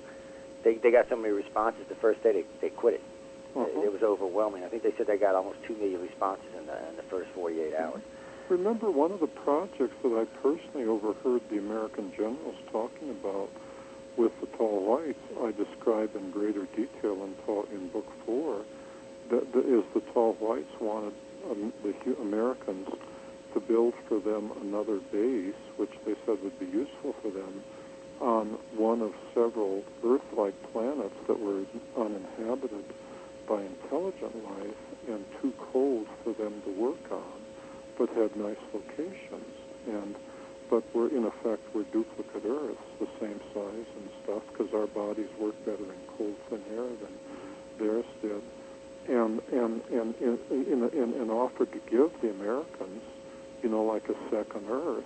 The only thing was the tall whites wanted to be in charge of the propulsion technology, so they wanted to be in charge of all transportation. They didn't want to share that propulsion technology with humans because whenever you made a deal with the tall whites, they never came to give you anything. It was always a sh- uh, mutual, you know, if there was something where they benefited and you benefited, then they'd make the deal. But that, you know, that, they'd be easy to deal with that way. But if, it, sometimes it was just like, in like in my case, they wanted a happy playground for their children to play on. So like they were willing to make deals with me that you know gave them a happy playground for their children and stuff like that. But they never came just to train train us idly or to give us technology or No, whatever. yeah, just like we wouldn't do with any countries on the planet. We'd want something in exchange. Yeah, yeah. And, Yeah. I mean, that's that's that's just good trading practices Yeah. there, and not giving us propulsion technology.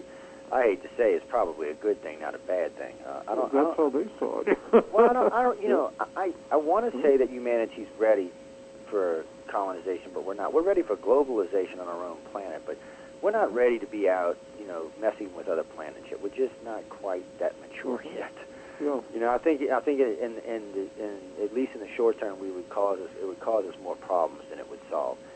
Hundred years from now, maybe two hundred years from now, we might be Mhm. mature enough to start thinking about, um, you know, colonization outside of the solar system. But like I tell everybody all the time, before we start thinking about moving outside the solar system, let's master the solar system first. Uh-huh. Uh-huh. You know, one little baby step at a time, and, and, and, well, because you know our solar system is a fascinating place. There's a, there's a lot of interesting stuff in our solar system, and Uh-huh.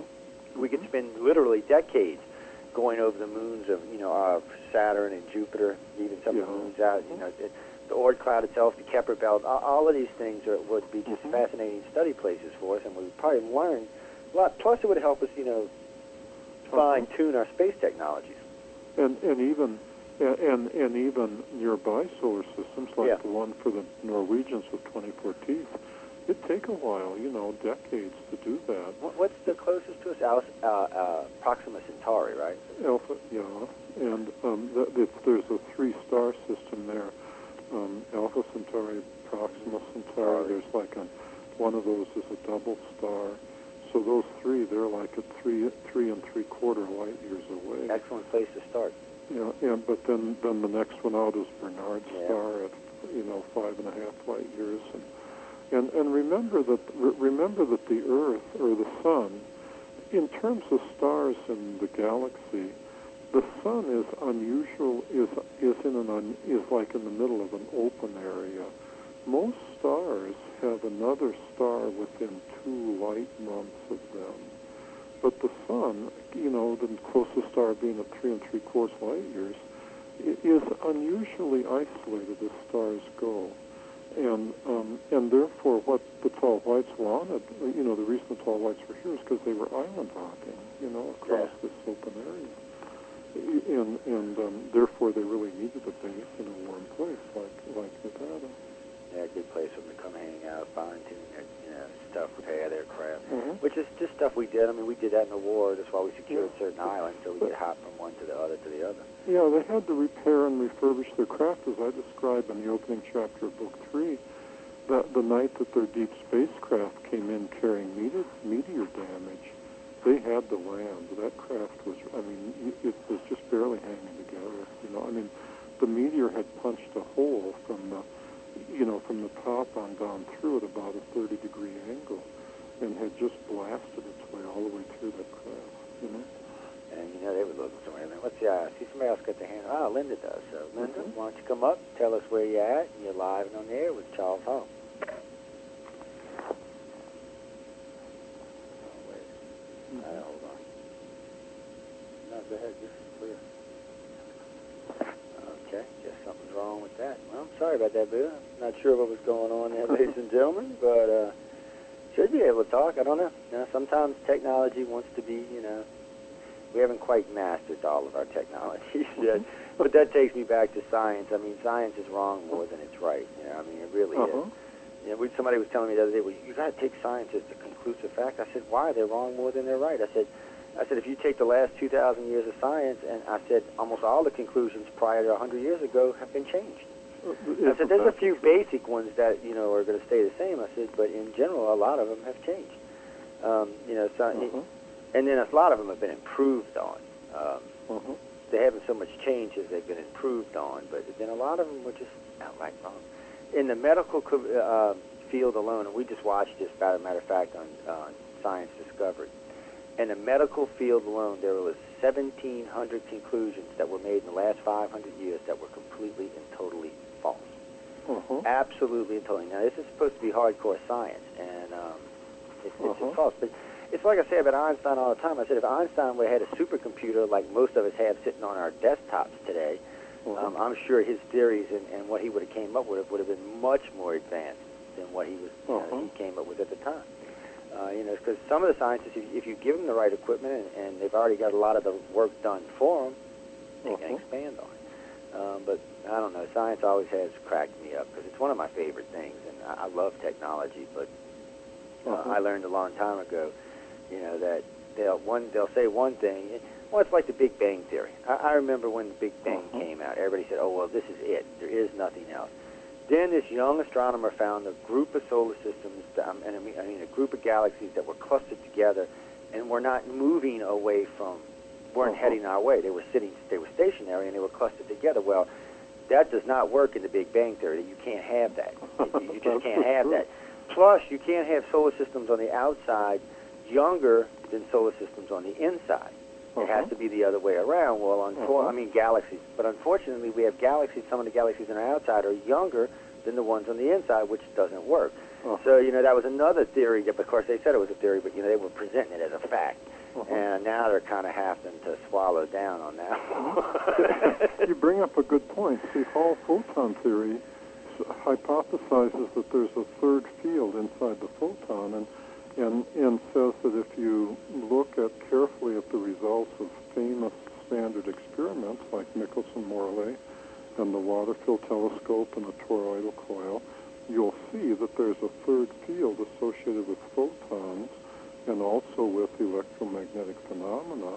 And one of the places that, one of the consequences of Hall photon theory is that the redshift on which the Big Bang theory is based now has another alternate explanation, or now there's another kind of way for light to lose energy as it ages, because now there's a third field, and so as the photon is traveling, you, you know, as you remember, as you know, if you're looking at light from a distant galaxy, you're looking at light that's very old, that's come from a very far long distance, and now there's a way for the light. There's another field there, so there's more physical interactions that can take place between light and, you know, the gases of space and so on, the ions of space and so on. And also, if you look at a distant galaxy, let's say a galaxy that's 10 billion light, or say 5 billion light years away, in order for the light, to, even though the light from that you're seeing here on Earth might have started from opposite sides of the galaxy, like you might be looking at two photons that originally came from stars that were on opposite sides of the galaxy and might be like, you know, like several, like several, like a million light years apart in order for it to arrive here on Earth at the telescope, those two part light photons had to have come closer and closer together gradually over, you know, like several, over millions of years, if you're looking at a galaxy that's five billion years away. And therefore, they have to physically traveled side by side for like, for as long as man has been on this Earth prior to reaching our telescope, see? Well, that means that if there's more, if, if there's more, if there's three fields in a photon, that means that you have millions of years for those reactions to take place. So even if that third field only weakly interacts with the world around it, the way the fields in a neutrino only weakly interact with the world around it, that means that you have millions of years for those reactions to finally occur and to take energy out of the light, leaving it redshifted. So that means that the galaxy you're looking at doesn't have to be moving away from you for the photon to show a redshift. You, you see, and and therefore therefore the Big Bang theory, the whole premise of the Big Bang theory that distant galaxies are moving away from us, you know, goes out the window. Yep.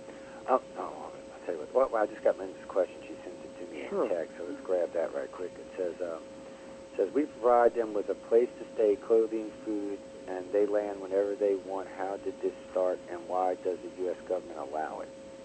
Uh, uh, I'm sorry. Um, would you repeat the question? Yeah, that's not a problem. It says uh, it says it, it says we provide them with a place to stay, clothing, food, and they can land whenever they want.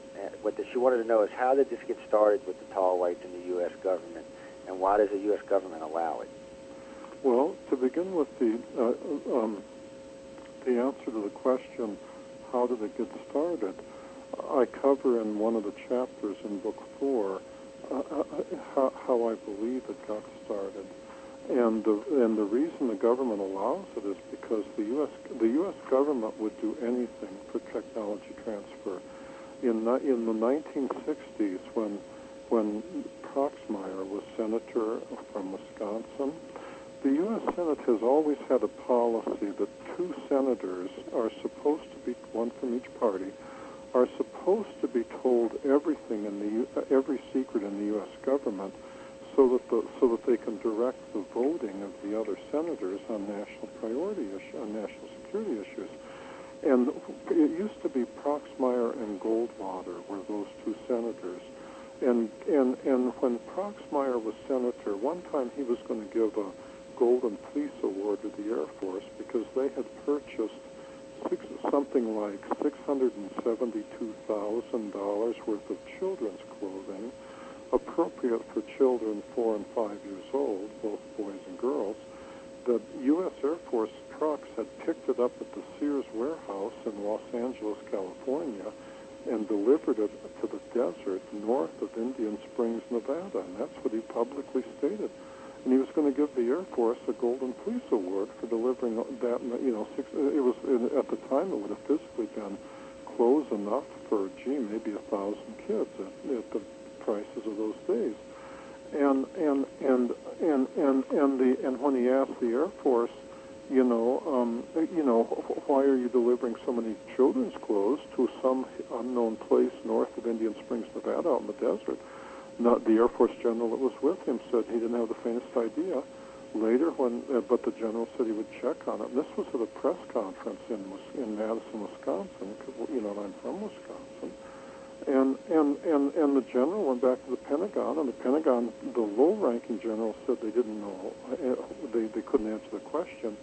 But then after a week, the secret, the the high-ranking generals, the, the Joint Chiefs of Staff, put out a statement that said the expenditure was perfectly, ju- they checked into it, the expenditure was perfectly justified, but wouldn't say why, and so they didn't want to be asked any more questions about it.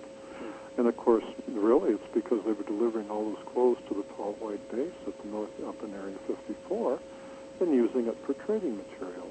And what they were getting, in, and what by delivering the, to the tall whites anything they asked for, the scouts, cra- the scout craft were built from American-made parts that uh, the, the uh, except possibly for the propulsion system, which the tall whites, you know, would just say we could use some titanium, like to repair the outer hull and so on.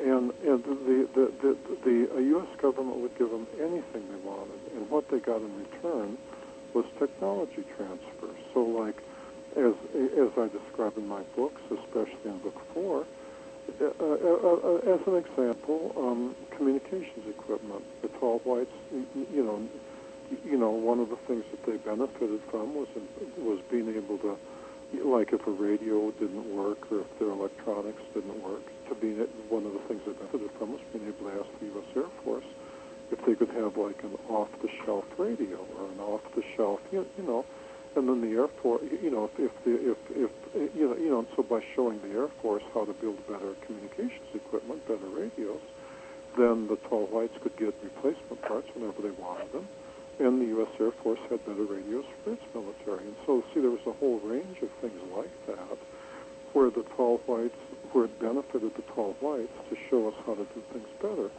you know. And on the other hand, there were things like the propulsion system where the tall whites didn't see an advantage, and so therefore they wouldn't share. You see, and and for, the government was happy to get whatever they were willing to share. Oh, I can imagine our government. And and and so in return, the government was happy to to, to deliver to give them the base and no, you know the, the landing area for the deep spacecraft out at Dogbone Lake, and in you know which you can see on the map, and and uh, and and I discussed that in book four in greater depth, and. Uh, and there's a lot of aspects of that that you know time doesn't permit me to go into on the radio show. And, but but yeah, the, the, the Air Force uh, for the Air Force that was like big time stuff. Yeah. Well, let's see, we got a couple more hands up. Let's see if we can squeeze them out. I know we're getting short on time here, mm-hmm. so uh, let's see who we have up next. Lee Spirit. Lee, why don't you come up, give us your first name and location, and you're live and on air with Charles Hall.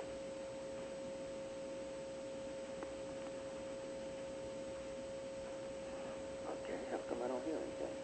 it's going to be one of these kind of nights? Okay, yeah, I sure don't hear anything. Baby, you don't hear nothing over there, huh? Oh, I didn't hear anything either. I don't either. Yeah, I was just making sure it wasn't on my end. I'm going to go ahead and red dot him. Turn him off there. Um, Lee, not sure what was going on there, buddy, but you had no audio at all, so you might want to test your mic out right quick. IR, I see you got your hand back up. Why don't you come up, give us your first name and location, and you're live and on air with Charles Hall.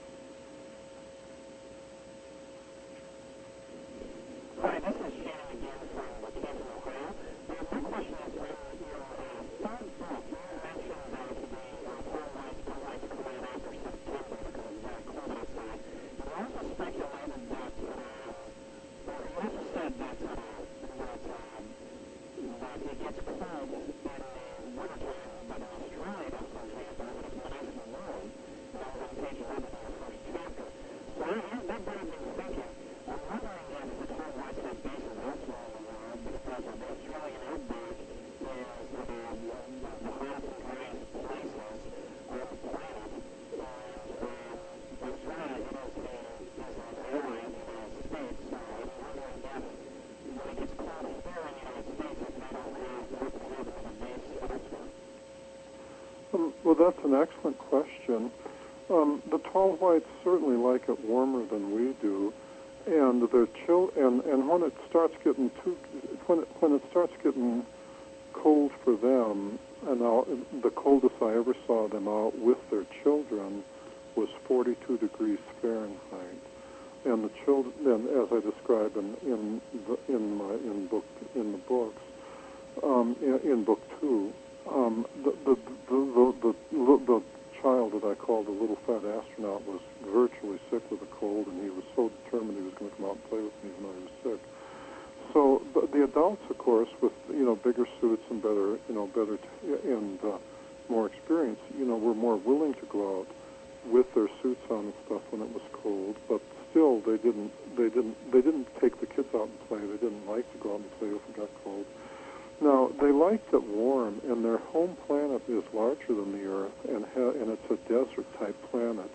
And so, like Nevada or the Australian outback and stuff, for them, uh, you, you know, those are areas uh, that where they naturally feel right at home.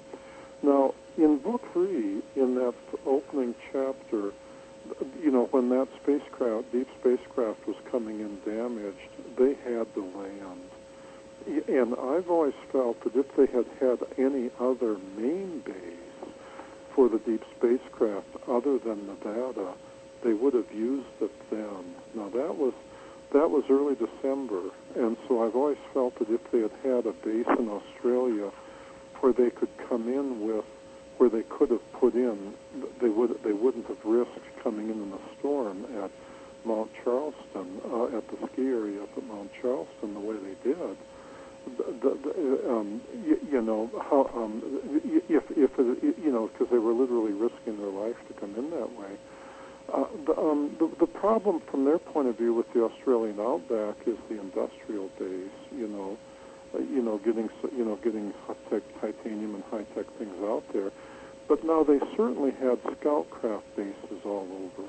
They, in Indian Springs Valley alone, they had at least five and the scout craft, which were built with American parts, could go anywhere here on this Earth or to the Moon or to Mars. They could take them at least as far out as Jupiter, probably Saturn, because the, the RV model was like room and supply, food and supplies for like five people for a week, and the scout craft technology was the same as the deep spacecraft, so they could, they, you know, they had no problems taking it up to like say 30% the speed of light and making the crossing to Jupiter in just uh, you know a few you know in a few hours.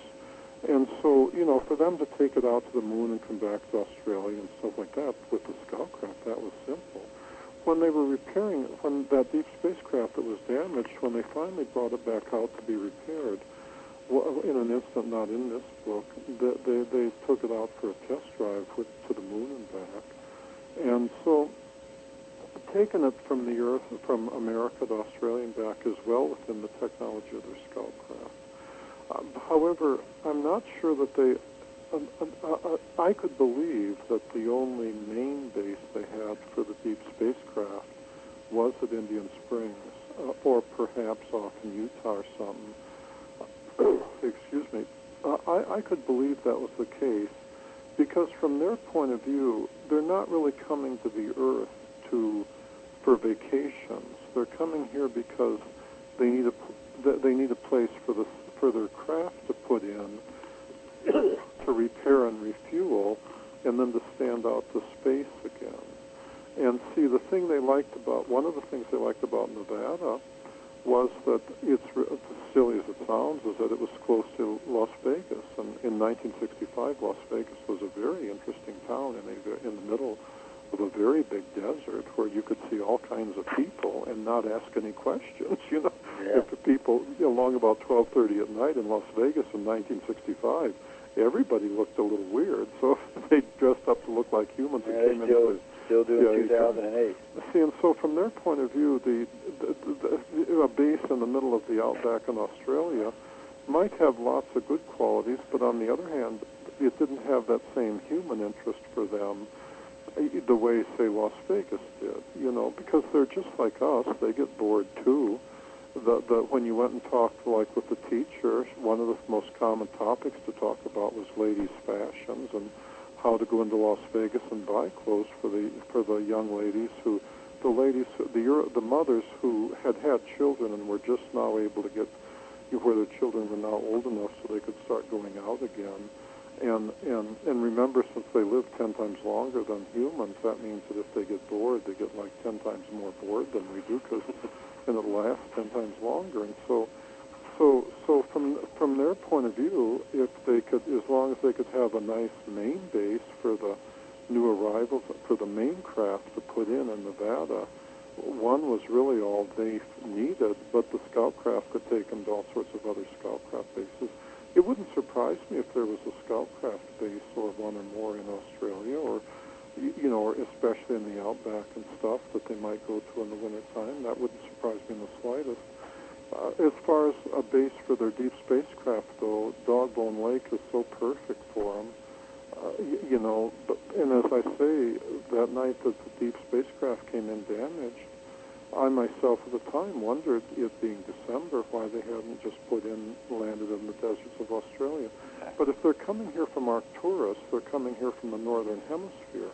So in order for them to have put into Australia, they would have had to go and pass the Earth in space, stopped in space, and come back to land. And see, their ships are powered, are pushing against the gravity field and so they're very conscious of the way the Earth and the way the gravity fields look when you're out in space. That's why they only wanted to land on the night of the full, at sundown on the night of the full moon. They only wanted to take off at midnight on the night of the new moon because they were very conscious of those gravity fields. And in that sense, Australia looks different to them than Nevada. Yeah, that, from yeah. the point of view of the gravity fields. Yeah, I, I could see that, and I could see why they would only be scout craft. And usually, you're only going to have one main base for if you're going to have be interstellar traveling. Like that. that's how we do it. But I know we're out of time, so one more time, tell them where they can find the book. Give them the name one more time, so and then tell Oh, them where they can um, find it again. Um, well, um, uh, I have a website which you have a nice link to on your website. Uh, my website is uh, www.millennialhospitality.com. Uh, that's with two, you know, two M, two N's, and two L's. And the book can be the, the, the, my books, the Millennial Hospitality series, can be purchased um, directly from Author House at one eight eight eight two eight zero seven seven one five here in America, or they can be purchased from my website. I'm selling hardback copies, or they can be purchased from any bookstore in the world by just asking because they're print on demand, or they can be purchased from Amazon.com. They can be ordered from Amazon.com eh, eh, or, through Amazon.com anywhere in the world, like in Australia or in the UK or anywhere around Europe. And um, and so they're very easy to get to, or they're very easy to purchase, or very easy to locate.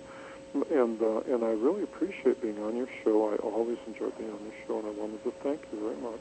Oh, you're always a great guest, Charles. Um, I always love having you on. I know, um, actually, we ran over a little tonight, but that's fine. But um, you're always a great guest. It's always a very interesting topic. I, I see they'll be talking about this long Mhm. after me and you are off the air tonight because we have a online support group and uh, where they go in a lot of times and they'll discuss the shows afterwards. So they'll be long after me and you've gone to bed. They'll still be talking about it. and and I'll, I'll be giving a book signing at Borders Express at Mays Landing, New Jersey, on April 18th, between five and eight in the evening. It's on Black Horse Pike in Mays Landing, which is just a few miles north of Atlantic City. Okay. Well, if you get any invites from shows called like UFO Global Focus or Eye to the Sky, those are actually shows on our network now. Well, I'm always happy. and they're uh, they they Uh-huh. they're good. They're, they're not as good a host as me, but you know. Watch, they're gonna be on me now. But anyway, Charles, I want, I want to tell you thanks again, man. You're always a great guest, and you did a fantastic job, and I'm looking forward to seeing you in the near future. Uh, any tour dates? I mean, you're going to be out. Um, I'm sure they'll be getting you out on the tour with the new book. So, well, um, uh, you know, the, the, the the one on April 18th is the only one I have scheduled. Um, y- you know, um, we there, there is a CD-ROM, uh, the, um, um, uh, Fast Walkers, which um, in which I appear, and and um, um, of course my wife always tells me to say things, and I'm not quite sure I heard her, but thank you so much. oh, Set Fast Walkers is a DVD. Yeah, I, I have a copy of it. I Yeah, um, and, uh, um, I had uh, was it James uh, Mr. Mills on the show. I made him send me a copy. And uh, you know how I am. I, like, I am a media dog. If I can get it for freebie, I'm getting it. uh 'cause but you know, I, I wanted to see because there were several people, including yourself, that wanted a CD that I wanted to see, and, and some of them were talking about subject matter that they would not really talk about. And uh, it's something I've been discussing with Linda and some of the ICON members in the near future. Uh, we're thinking about next time we're all out touring or all out, you know, hitting the conferences, Mhm. we might put a CD together where where it hasn't it doesn't have anything to do with UFOs, but it will have to do with abductions and, and contact cases like yours and other contact cases Uh-huh. like those. But again, let me tell you thanks because I know we're running into Kevin Smith's time now. But Okay. uh, thanks again, Charles, for being on the night. Like I said, I hope to see you soon. Uh, I know Lynn will have you back on the show probably before a year. We try to get y'all on at least a couple times a year. oh, and, thank uh, you so much. Well, we do. I mean, you know, because the, the good cases we like to get on there so people can hear them and go over them. And as you can tell, the ones asking you questions have definitely read your book. That's another thing I like about this audience. They're actually educated on the subject. but anyway, thanks again, and, and I appreciate you coming on. And ladies and gentlemen, I hope everybody enjoyed the show tonight. I hope you all have a great evening, great morning, great afternoon, wherever you are on our beautiful blue planet. And until next week, enjoy your life. See you then. Uh, thank you so much. Yeah, thank you, Charles. It was an outstanding interview.